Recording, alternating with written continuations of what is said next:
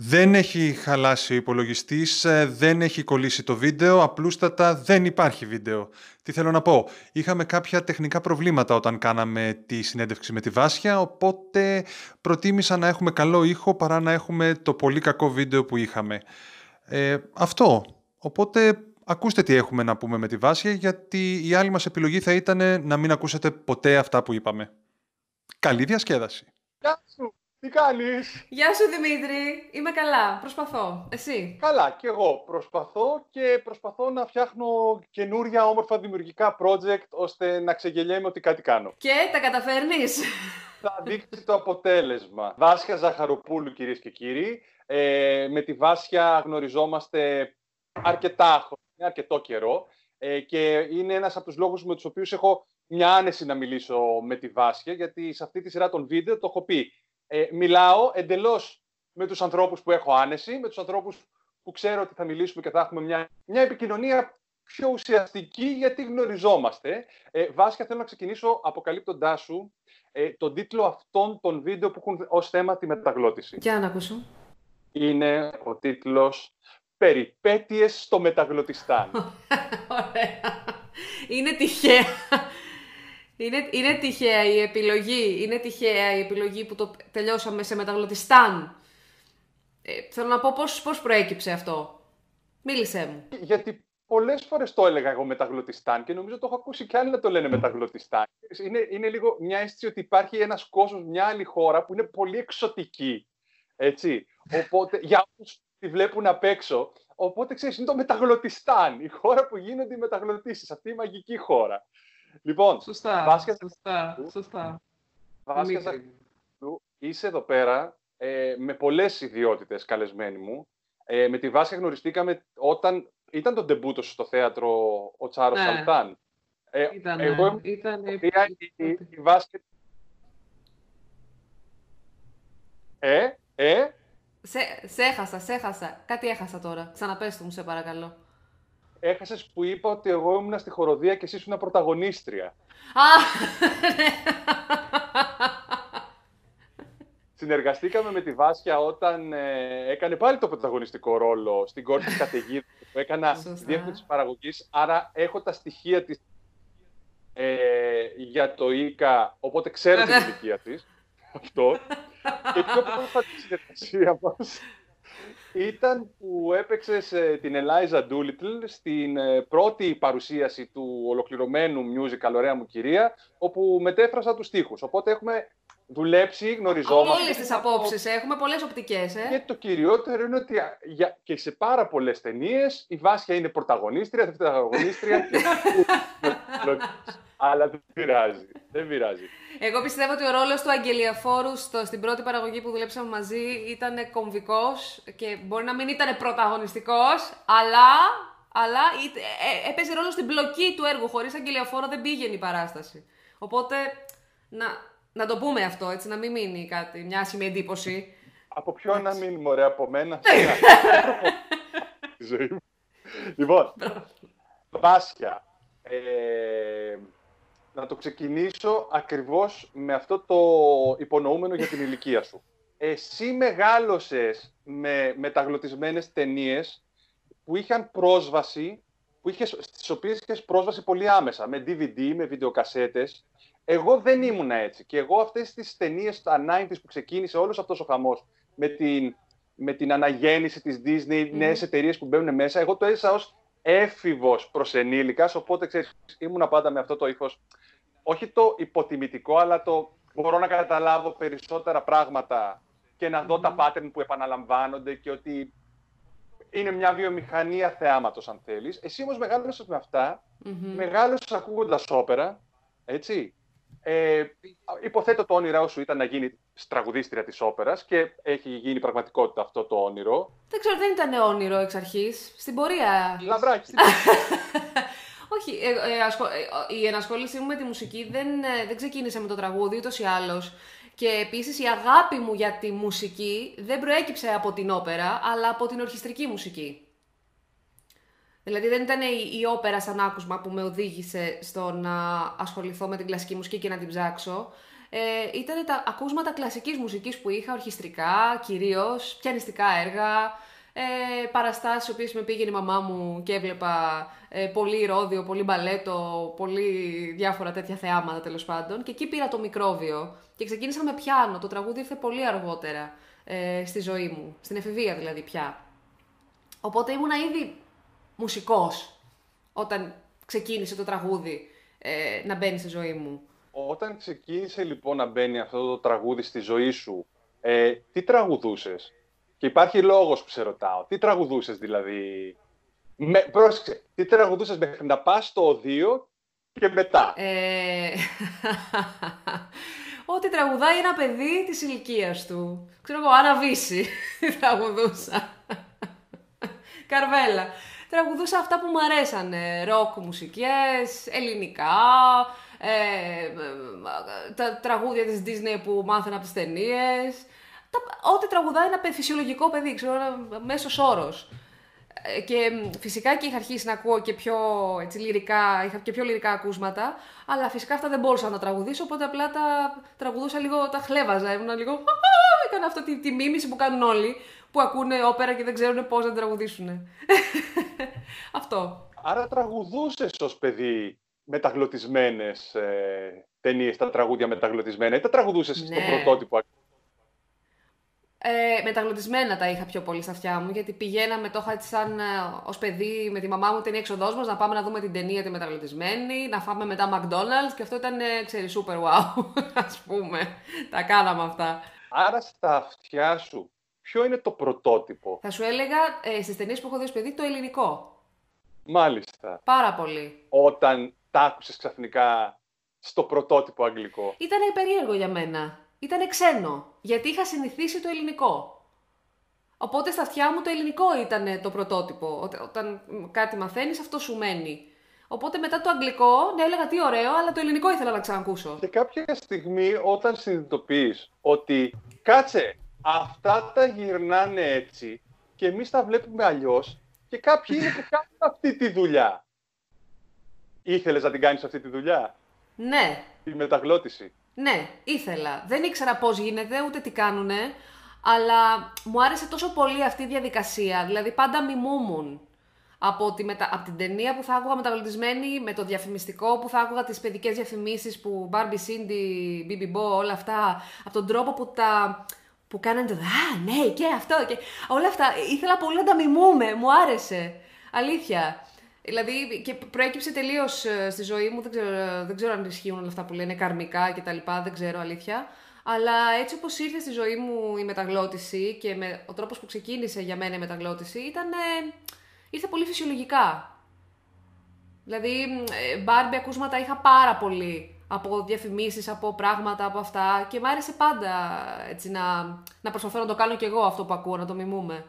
Οπότε ήταν σαν απλά να ξέρεις. Πώς μπήκε λοιπόν η μεταγλώτηση στη ζωής σου? Πώς ήταν η πρώτη φορά? Πώς, πώς έφτασες να μπεις στο στούντιο και να ηχογραφήσεις επαγγελματικά πια την πρώτη σου μεταγλώτηση?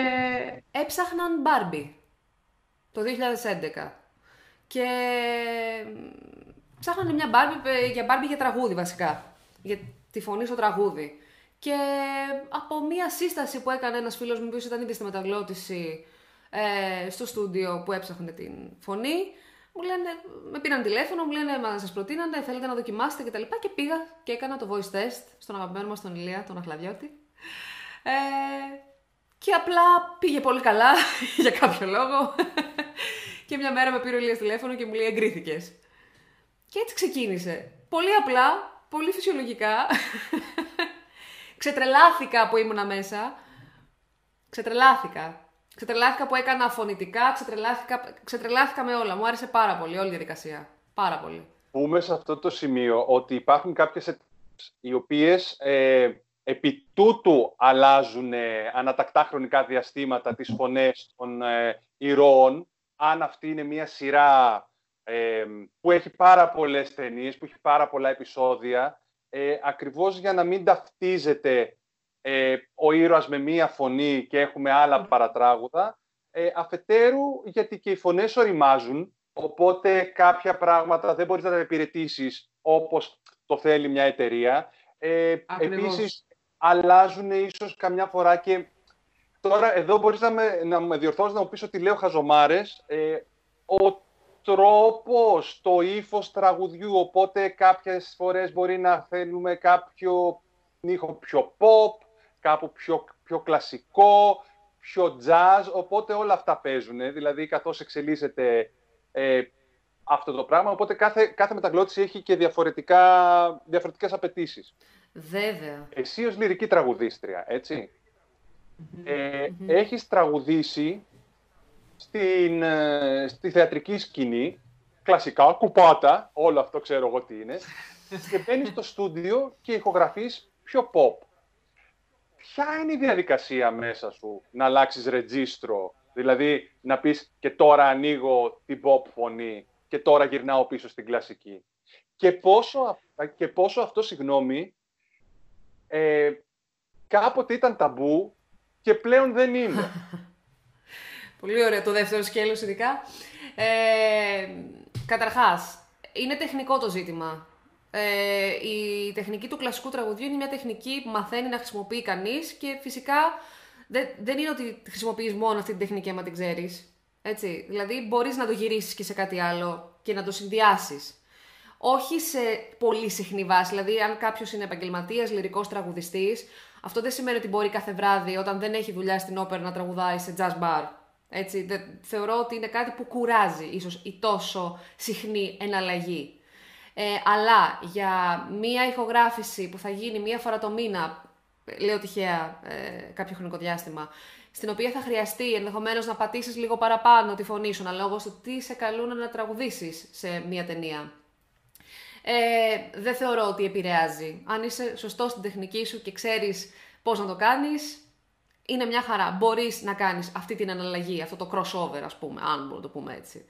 Ε, εγώ επειδή είχα πάντα ακούσματα από όλα τα μουσικά είδη, ε, rock, pop, metal, ε, τα πάντα, τα πάντα όλα, λαϊκά, όλα, όλα, τα άκουγα πάντα όλα. Το τι προτιμώ να ακούσω είναι κάτι άλλο, αλλά έχω ακούσματα από όλα. Ε, έχ, είχα μάθει, θες με το αυτή, δεν ξέρω, ε, να τραγουδάω και pop. Δηλαδή αυτή ήταν η πρώτη μου, ας πούμε, η πρώτη μου επαφή, δεν ήταν το κλασικό, το κλασικό ήρθε πιο μετά. Ως, ως παιδί, ως έφηβη, τραγουδούσα pop. Αυτό στη ζωή μου μου έμεινε το να ξέρω να, πώς να τραγουδήσω pop. Όταν έμαθα να τραγουδάω κλασικά, ε, μου λύθηκαν ακόμη περισσότερες απορίες στο ποιο, πώς είναι και το pop. Με βοήθησε. Ε, οπότε δεν δε μου είναι δύσκολο να κάνω αυτή την αλλαγή. Βέβαια, ε, να σου πω ένα αστείο σκηνικό που μου έχει συμβεί, ας πούμε, ε, να είμαι σε πρόβα για παράσταση που έπαιζα οπερέτα, το δύο χιλιάδες δεκατέσσερα ήταν αυτό, να φεύγω από την πρόβα πολύ κλασικά, ας πούμε, κουπαρισμένη και ζεσταμένη και να πηγαίνω να γράφω, ας πούμε, τη μαϊμού της Fisher-Price, η οποία ήταν όλη κάπως έτσι. το, το οποίο από εδώ ήταν, ήταν μια δύσκολη κατάσταση. Οπότε μόλις έφυγα από τη μαϊμού, ε, δεν είχα φωνή ούτε για να μιλήσω. Αλλά αυτό είναι μια σπάνια περίπτωση, δεν συμβαίνει πολύ συχνά. Ε, οπότε, ναι μεν, ε, είναι κάτι το οποίο μπορεί να σε επηρεάσει, μπορεί να χτυπήσεις λίγο τη φωνή σου, εξαρτάται τι καλείσαι να ηχογραφήσεις, αλλά θεωρώ ότι γενικά μπορεί να συνδυαστεί. Τώρα για το ταμπού στο οποίο αναφέρεσαι, ταμπού σε ποιους είναι αυτό, ποιος έχει το ταμπού? Εγώ θέλω να σου πω ότι το είχα βιώσει περισσότερο όταν προσπαθούσα και εγώ να μάθω να τραγουδάω, από τους καθηγητές περισσότερο. Ε, από τους καθηγητές τραγουδιού. Ναι, εκεί το είχα βιώσει περισσότερο. Ε, ότι μη το κάνεις αυτό, μη το κάνεις εκείνο, εκεί. Ε, και επειδή εγώ, εμένα τα ακούσματά μου ήταν περισσότερο, αν θέλεις, musical, Broadway και το ένα και το άλλο, όπου και εκεί πάλι είχαμε. Αλλιώς τραγουδάς το Jesus Christ Superstar, αλλιώς τραγουδάς ε, στο, στο Rent, αλλιώς τραγουδάς ε, στο Hamilton, έτσι. Ακριβώς, ε, ήτανε, ακριβώς. Είχα, είχα και εγώ μια, μια πληθώρα αναφορών. Ε, δεν είχα την κλασική, οπότε δεν μπόρεσα ποτέ να κουπάρω σωστά, αν θέλεις. Δηλαδή, τι, όταν, mm-hmm. όταν κούπαρα, κούπαρα, ε, γύρισε, εντάξει, δεν θέλω να πω όνομα, αλλά γύρισε η καθηγήτρια που έκανα τότε από τους ανθρώπους που ξεκλείδωσαν τη φωνή μου και μου λέει, αυτή είναι η φωνή όταν ποστάρεις, σε αυτή τη φωνή έχεις ευθύνη, αν θέλεις. Είμαι σε φάση, δεν έχω τη δύναμη και την υπομονή ε, και το discipline να ακολουθήσω αυτό. Ε, okay. Και ήτανε, ήτανε, ήτανε, ήτανε πολύ μεγάλη στιγμή για μένα να συνειδητοποιήσω ότι μπορείς, αλλά δεν θέλεις και τόσο. Και δεν, έχω, δεν το λέω με παράπονο, γιατί έχω ασχοληθεί με αυτό το μουσικό θέατρο και όλα αυτά με τόσες ε, ε, άλλες ιδιότητες που τις ευχαριστούμε πάρα πολύ και το ξέρεις πολύ καλά, γιατί Bravo. Έχουμε συνεργαστεί. Οπότε αυτή είναι η δική μου εμπειρία και ίσως να την προβάλλω και σε άλλους, γι' αυτό σου κάνω αυτή την ερώτηση. Εσύ δεν το έχεις βιώσει δηλαδή mm. αυτό το... Φυσικά το έχω βιώσει. Φυσικά το έχω βιώσει πάρα πολύ. Ε, εννοείται το έχω βιώσει. Ξέρεις, ε, είναι περίεργο να κάνεις κάποιο πρωταγωνιστικό ρόλο στη λυρική και παράλληλα να κάνεις τη φωνή της Barbie στα καρτούν ή να είσαι η Άννα στο Frozen. Σε άλλους προκαλεί αυτό έναν ενθουσιασμό και λένε μπράβο που μπορεί να συνδυαστεί, και υπάρχουν και κάποιοι που δεν συμμερίζομαι, αλλά είναι η γνώμη τους, που θεωρούν ότι είναι, ξέρεις, είναι... κάνεις την Barbie, ας πούμε. Είναι κάτι κακό αυτό. Ε, δεν συμφωνώ πολύ με αυτό, γι' αυτό και το κάνω εξάλλου. Ε, πιστεύω ότι όλα τα πράγματα έχουν την αξία τους και θεωρώ, ειδικά άμα δούμε και πώς λειτουργούν τα πράγματα στο εξωτερικό και δούμε αντίστοιχες καριέρες ανθρώπων στο εξωτερικό, όπως μια γυναίκα που θαυμάζω πάρα πολύ, η Kelly O'Hara, ας πούμε, που κάνει, είναι φανταστική στο musical, πιο κλασικά τοποθετημένη φωνή, με κλασικές σπουδές, κλασικό musical. Ε, κάνει και dubbing, κάνει και μεταγλωτήσεις και πρόσφατα την κάλεσε η Metropolitan να κάνει δεσπίνα. Οπότε θέλω να πω ότι εκεί το ταμπού ε, μεταφράζεται σε ταλέντο, δεν ξέρω, είναι λίγο διαφορετικό. Φυσικά... Για Kelly O'Hara, γιατί είναι, είναι και κομίκα τρομάρα της. Είναι ναι, τα πάντα ναι, όλα. Είναι φανταστική. Είναι φανταστική και έχει και ένα κομμάτι, νομίζω, που λέει ότι δεν με αφήσα να μπω στην όπερα επειδή είμαι από το Τέξας. Δεν θυμάμαι πώς το λένε ακριβώς αυτό το τραγούδι, που κοροϊδεύει τέλος πάντων όλη αυτή την κατάσταση και την, έτσι, την, τη σατιρίζει. Ε, αλλά φυσικά... Κάτω στο, με link, στις, ε, θα το βάλουμε. Ναι, ναι, να το βάλουμε. Φυσικά και έχω ακούσει και εγώ αυτό το πράγμα, αλλά είναι αυτό που είπες, ότι άμα μιλάμε για κάτι ακραίο, δηλαδή μιλάμε να τραγουδάς ένα, πολύ, ένα λυρικό ρόλο ο οποίος απαιτεί την πειθαρχία, το διάβασμα, τη μελέτη, στη φωνή, η γραμμή να είναι καθαρή, να είναι μπελκάντο, ας πούμε, να είναι μπελκάντο. Δεν μπορείς την άλλη μέρα να τραγουδάς Jesus Christ Superstar. Ε, δηλαδή δεν συνδυάζεται και να έχεις grunge στη φωνή και να πιέζεις ή το ένα ή το άλλο. Εξαρτάται σε τι επίπεδο κάνεις κάτι. Όταν ξεκίνησες την μεταγλώτηση έκανες ε, περισσότερο τραγούδι, έτσι. Έκανες, ξεκίνησες από το τραγούδι. Κάποια ναι, στιγμή η μετάβαση και άρχισες και τις πρόζες, έτσι. Ήσουν εξοικειωμένη με πρόζα, δηλαδή όχι και τώρα δημιουργώ τη δική μου ρυθμολογία, τη δική μου υψολογία. Τι είναι αυτό τώρα, στη φωνή δηλαδή, κατάλαβα. Δηλαδή δεν είναι πλέον μια παρτιτούρα που πρέπει να ακολουθήσω, αλλά πρέπει να δημιουργήσω εγώ την παρτιτούρα. Ε, μου ήταν ήτανε... πολύ δύσκολο. Ναι, για μίλα μου. Μου ήταν πολύ δύσκολο κυρίως επειδή είμαι μουσικός και αυτό που ακούω πάω και το μιμούμε. Δηλαδή, όταν ακούω στα αγγλικά ε, μία συγκεκριμένη μελωδική γραμμή, να, να, να, να, να, το πρώτο πράγμα που κάνω είναι να λέω στα ελληνικά αυτή τη μελωδική γραμμή, γιατί αυτό κάνω στο τραγούδι, ας πούμε. Ε, οπότε, ε, και φυσικά δεν ακούγονται ελληνικά άμα το κάνεις αυτό. Αλλιώς τονίζουν οι Άγγλοι. Μα γιατί το όλες αυτό. Μα γιατί το όλες αυτό. Ακριβώς αυτό. Ε, μου ήταν δύσκολο, δηλαδή μου πήρε δύο ταινίες για, να, για να συνηθίσω, για να βελτιωθώ. Ε, σίγουρα βοήθησε πολύ η εμπειρία, επάνω στη δουλειά. Οι σκηνοθετικές οδηγίες, οι άνθρωποι με τους οποίους δούλεψα, αυτοί με βοηθήσανε να το βρω. Και μετά είδε πια γίνεται συνήθιο, ας πούμε, θεωρώ. Σε βοήθησε όλη αυτή η διαδικασία μετά και στη σκηνή. Ε, όχι μόνο όταν έχεις πρόζα, πρόσεξε με, όχι μόνο όταν έχεις πρόζα, αλλά όταν αναγκάστηκες να βρεις τη μελωδικότητα της φράσης ε, από μόνη σου, σε βοήθησε αυτό να ανακαλύψεις σε σχέση με το στίχο, τη σχέση στίχου και μελωδικότητας της μουσικής, επειδή πλέον είχες και μια άλλη εμπειρία να προηγείται ο λόγος. Ειδικά όταν καλούμε να ερμηνεύσω... Ε...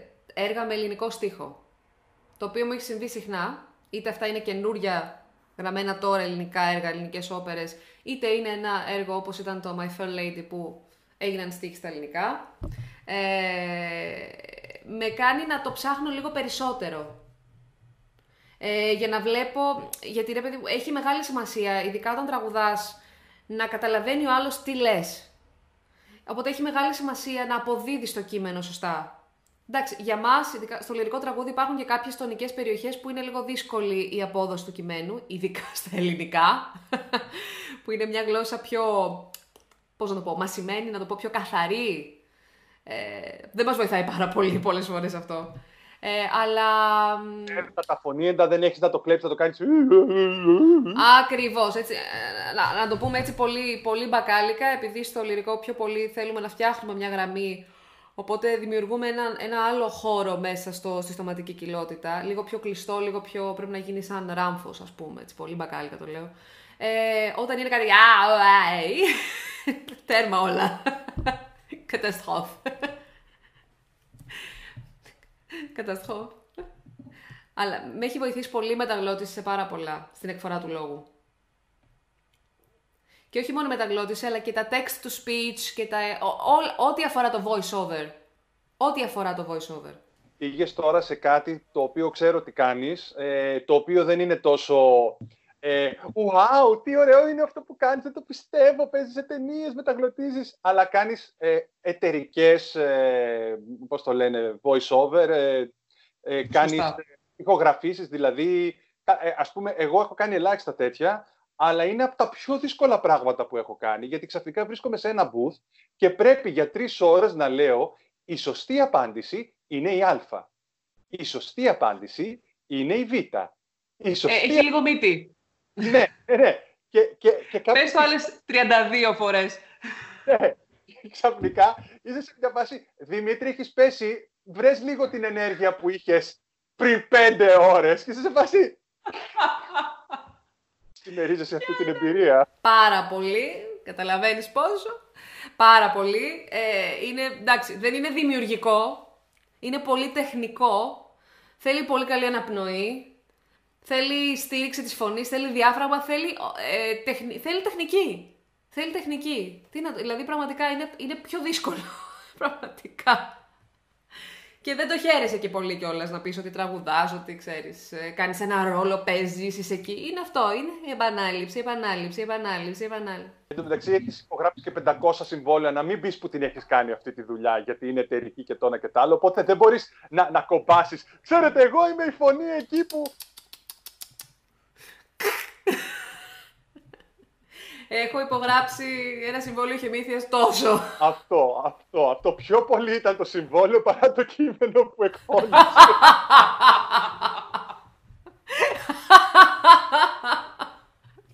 Ναι, κάπως έτσι. Αυτό που θέλω να σε ρωτήσω τώρα έχει να κάνει ε, με το αν ευχαριστιέσαι το αποτέλεσμα, αν πηγαίνεις και βλέπεις τις ταινίες και τις σειρές που έχεις συμμετάσχει, γιατί σε αντίθεση με το θέατρο, εκεί μπορείς να έχεις την εμπειρία που έχει και το κοινό. Γιατί ένα μυστήριο πράγμα, όταν είσαι πάνω στη σκηνή, δεν μπορείς να είσαι και κάτω από τη σκηνή, δεν το καταλαβαίνω. Οπότε όταν πηγαίνεις και βλέπεις μια ταινία που έχεις κάνει τη μεταγλώτηση, ευχαριστιέσαι την ταινία ή είσαι, πώς είσαι? Και τα δύο. Ε, εντάξει, είμαι, παρατηρώ συνέχεια τα λάθη μου. Το κάνω αυτό, δυστυχώς.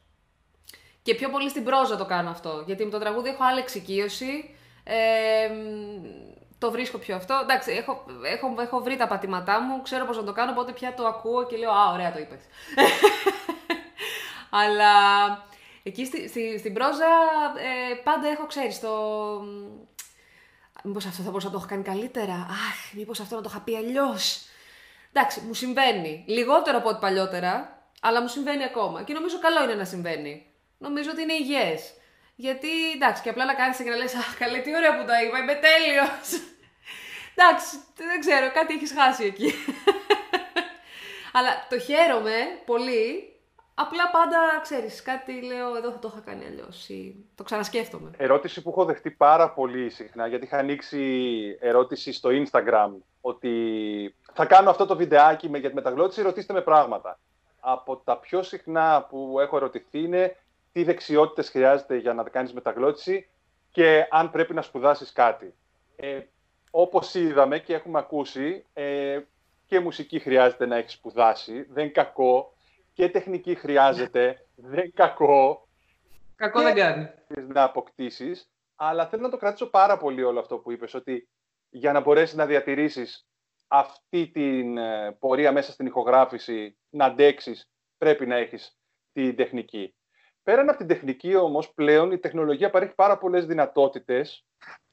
Αλίμονο. Τακ, τακ, τακ, τακ, τακ. Έτοιμο. Να διορθώνονται πράγματα. Και ειδικά ναι. στο τραγούδι, να διορθώνονται φάλτσα, να διορθώνονται ε, αστοχίες, ατυχίες, το οποίο ε, πλέον έχει αποκτήσει και μία αισθητική ε, αυτό το πράγμα, ότι όλα είναι σιδερωμένα, όλα είναι έναν ήχο σχεδόν απάνθρωπο.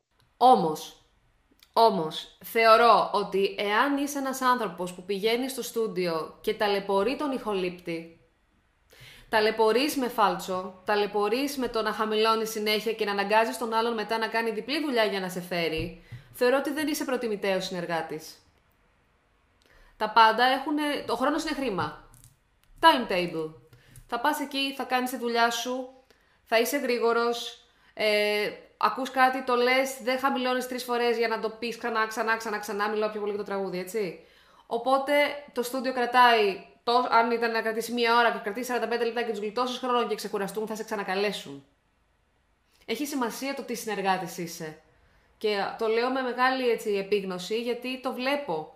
Όσα χρόνια κάνω voice-over, είτε αυτό είναι η μεταγλώττιση, είτε είναι η διαφήμιση, είτε είναι οτιδήποτε πας να κάνεις σε voice-over, βλέπω πόση σημασία έχει για το στούντιο, για τον πελάτη, ε, το να του, να του κάνεις τη δουλειά εύκολα, γρήγορα, να μην τον ταλαιπωρήσεις και μετά να έχεις και ένα ωραίο αποτέλεσμα. Έχει σημασία. Έχει πολύ μεγάλη σημασία. Και εδώ φέρνει αυτό που με ρωτάνε, όχι με ρωτάνε, που έχω την αίσθηση ότι πολλοί κόσμος που παρακολουθεί ε, νομίζω ότι το τελικό αποτέλεσμα έρχεται πάρα πολύ εύκολα. Ε, ενώ είναι μια πάρα πολύ μεγάλη διαδικασία, πάρα πολύ μεγάλη δουλειά. Απομυθοποιείται καθόλου ε, για μας, πιστεύεις, που... Ίσως το ονειρευόμαστε να το κάνουμε και το κάνουμε. Αυτή η, αυτή η διαδικασία απομυθοποιεί τη δημιουργία. Προσωπικά έχω βρεθεί σε φάσεις να λέω... Ε, θα σου πω ότι... Δεν ξέρω. Το χαίρομαι τόσο πολύ κάθε φορά που παρότι ξέρω τη διαδικασία, παρότι ξέρω τα πάντα πώς γίνεται, τι γίνεται... Είμαι ακόμα με το όνειρο μου, δηλαδή κάθε φορά που το δουλεύω, κάθε φορά που θα γράψω τραγούδια, ακόμα και αν είναι για μία σειρά που έχει δημητριακά που τραγουδάνε, το λέω γιατί μου έχει συμβεί, ε, θα το χαρώ τόσο πολύ, θα το κάνω με τόσο κέφι, σαν να γράφω πάλι, θα γράφω το Frozen τρία, ξέρω εγώ, θα το κάνω πραγματικά με κέφι και αυτό. Δεν μου χαλάει τίποτα, Είμαι, έχω πάντα ενθουσιασμό, δεν ξέρω τι είναι. Να το κοιτάξω πάλι. Νομίζω ότι έχεις ποτίσει με τα γλωτιστήλα με τόσα που έχεις κάνει και όλο αυτό το πιστεύω στο όνειρο είναι όλα τέλεια, είναι φανταστικά. Έχει ποτίσει μέσα σου. Δεν μπορώ να το εξηγήσω αλλιώς. Ή εγώ δεν Κοίτα. έχω ψυχή. Ή εγώ δεν έχω ψυχή. θα, σου πω, θα σου πω ότι εντάξει, είναι, πάντα είναι δουλειά. Πάντα είναι δουλειά με τα καλά της και τα κακά της. Έχει, έχει, έχει περίεργα πράγματα στο... Στο κομμάτι της διαβίωσης εννοώ αυτή η δουλειά, έτσι, στο τα συμβόλαια που υπογράφεις, το πώς θα πληρωθείς, πότε θα πληρωθείς. Δηλαδή, νομίζουν όλοι ότι η μεταγλώττιση έχει πάρα πολλά χρήματα. Δεν έχει πάρα πολλά χρήματα, έτσι, να το πούμε και αυτό. Δεν θα γίνεις πλούσιος από τη μεταγλώττιση. Ε, πρέπει, να, πρέπει για να πεις ότι... Συγγνώμη, time out. Αυτό δεν σημαίνει, για όσους θέλετε να το κάνετε, ότι η χαρά σας θα πρέπει να σας λέει... Το κάνω και τζάμπα, το κάνω και τζάμπα. Όχι. Όχι, όχι. Γενικώς ε, είναι μια δουλειά και η μεταγλώττιση. Ναι μεν ζούμε τον όνειρό μας, ναι μεν ε, κάνουμε πράγματα που τα θέλαμε από μικροί γιατί τα βλέπαμε στο σινεμά και θέλαμε και εμείς να ακούσουμε τις φωνές μας εκεί ενδεχομένως, έτσι το λέω γιατί έχω πολλά παιδιά ε, τα μηνύματα αυτά ότι και το καταλαβαίνω, είναι απόλυτα φυσιολογικό. Ε, αλλά μετά γίνεται, οτιδήποτε γίνεται επάγγελμα αποκτά άλλο πλαίσιο. Οπότε μετά μιλάμε με όρους επαγγελματικούς, μιλάμε με όρους αγοράς, δεν χαρίζουμε τη φωνή μας, ε, δεν, δεν, δεν το κάνουμε για την ψυχή της μαμάς μας, δεν το, δηλαδή είναι, είναι μια δουλειά, έχει όρους αθέμητου ανταγωνισμού, ενίοτε προκύπτει εάν συμβεί αυτό που περιέγραψες. Ε, πρέπει, είναι μια δουλειά και πρέπει να πληρώνεται. Αυτό. Και, και, και δε, δε σου κάνει κανένας, δε σου κάνει κανένας τη χάρη να σε πάρει κάπου. Αν το αξίζεις, αν η φωνή σου κάνει για την Disney, την εκάστοτε εταιρεία, Pixar, δεν ξέρω, οτιδήποτε, ε, τότε είσαι επαγγελματίας και το κάνεις και πληρώνεσαι και είσαι όπως όλοι οι υπόλοιποι. Με αφορμή αυτό που λες, θέλω να πω το εξής, ότι επειδή υπάρχει μια διαδικασία αρκετά συχνά ε, όπου γίνονται voice test, δηλαδή γίνεται casting της φωνής, ε, σωστά. Αυτό έμαθα εγώ από όλη αυτή τη διαδικασία είναι ότι ε, πας, προσφέρεις τις δυνατότητές σου, τις ικανότητές σου και αν δεν πάρεις τη δουλειά, δεν έγινε και κάτι. Δεν έγινε και κάτι. Δεν είναι ότι ήσουν εσύ χειρότερος ή ήταν κάποιος άλλος καλύτερος. Δεν ήσουν ο κατάλληλος για αυτή τη δουλειά. Και το έχω ζήσει από την ανάποδη. Όταν έχω μπει σε voice test, έχω ακούσει ε, το ξένο, έχω κάνει το voice test και βγαίνοντας βλέπω έναν ηθοποιό που έρχεται να κάνει voice test τον ίδιο ρόλο, ο οποίος, εγώ έχω ακούσει τι γίνεται μέσα, λέω το έχει πάρει, το έχει πάρει. Είμαι σε φάση, οκ, okay, ήρθα, έκανα τη βόλτα μου, είδα εδώ πέρα τα παιδιά στο στούντιο και με παίρνουν τηλέφωνο και έχω πάρει εγώ τη δουλειά. Οπότε είμαι σε μια φάση, η δική μου η αντίληψη για το πράγμα δεν παίζει κανένα ρόλο. Εγώ πρέπει να πάω να προσφέρω τις δυνατότητες μου και να τους πω, μπορώ να κάνω αυτό, σας κάνει. Και ακριβώς. Και αυτό και στις ακροάσεις, δηλαδή. Δεν έκανα. Δεν πειράζει. Ακριβώς. Δεν πρέπει να το παίρνεις προσωπικά ως προσωπική αποτυχία, ότι ήσουν κακός. Καταρχάς, για να φτάσεις να κάνεις voice test, να σε έχουν επιλέξει για να κάνεις το voice test, ώστε να επιλεγείς μετά, σημαίνει, ότι... σημαίνει κάτι. Σημαίνει ότι κάποιοι πιστέψαν σε σένα ότι είσαι καλός γι' αυτό. Οπότε αυτό είναι ήδη μια επιτυχία, το να μπεις σε μια διαδικασία voice test. Ε, από εκεί και πέρα, είναι ακριβώς αυτό που λες, Δημήτρη. Είναι, ε, ε, βάζουν τις φωνές τους ή άλλως τα voice test που στέλνει το στούντιο έξω για να πάρουν έγκριση. Οι άνθρωποι αυτοί δεν σε ξέρουν προσωπικά. Ακούν τη φωνή σου και βλέπουν το χαρακτήρα. Αν αυτό παντρευτεί τέλεια, πήρες το ρόλο. Είναι τόσο απλό και τόσο σύνθετο ταυτόχρονα. Αλλά είναι αυτό που λες. Και επίσης πάλι μπορεί να ακούσεις όντως κάποιον και να πεις πω πω αποκλείεται, αυτός είναι κατάλληλος. Δεν ξέρεις. Δεν ξέρεις. Είναι... Έχεις να πεις κι άλλα. Όχι, όχι, δεν θε. Ολοκλήρωσα. Έχεις να πεις κι άλλα. Τελευταία μου ερώτηση είναι λίγο πολύ η ίδια σε όλους που μιλάω. Τι θα ήταν το ένα πράγμα που θα ήθελες να αλλάξει την ελληνική μεταγλώτηση για να γίνει ακόμα καλύτερη?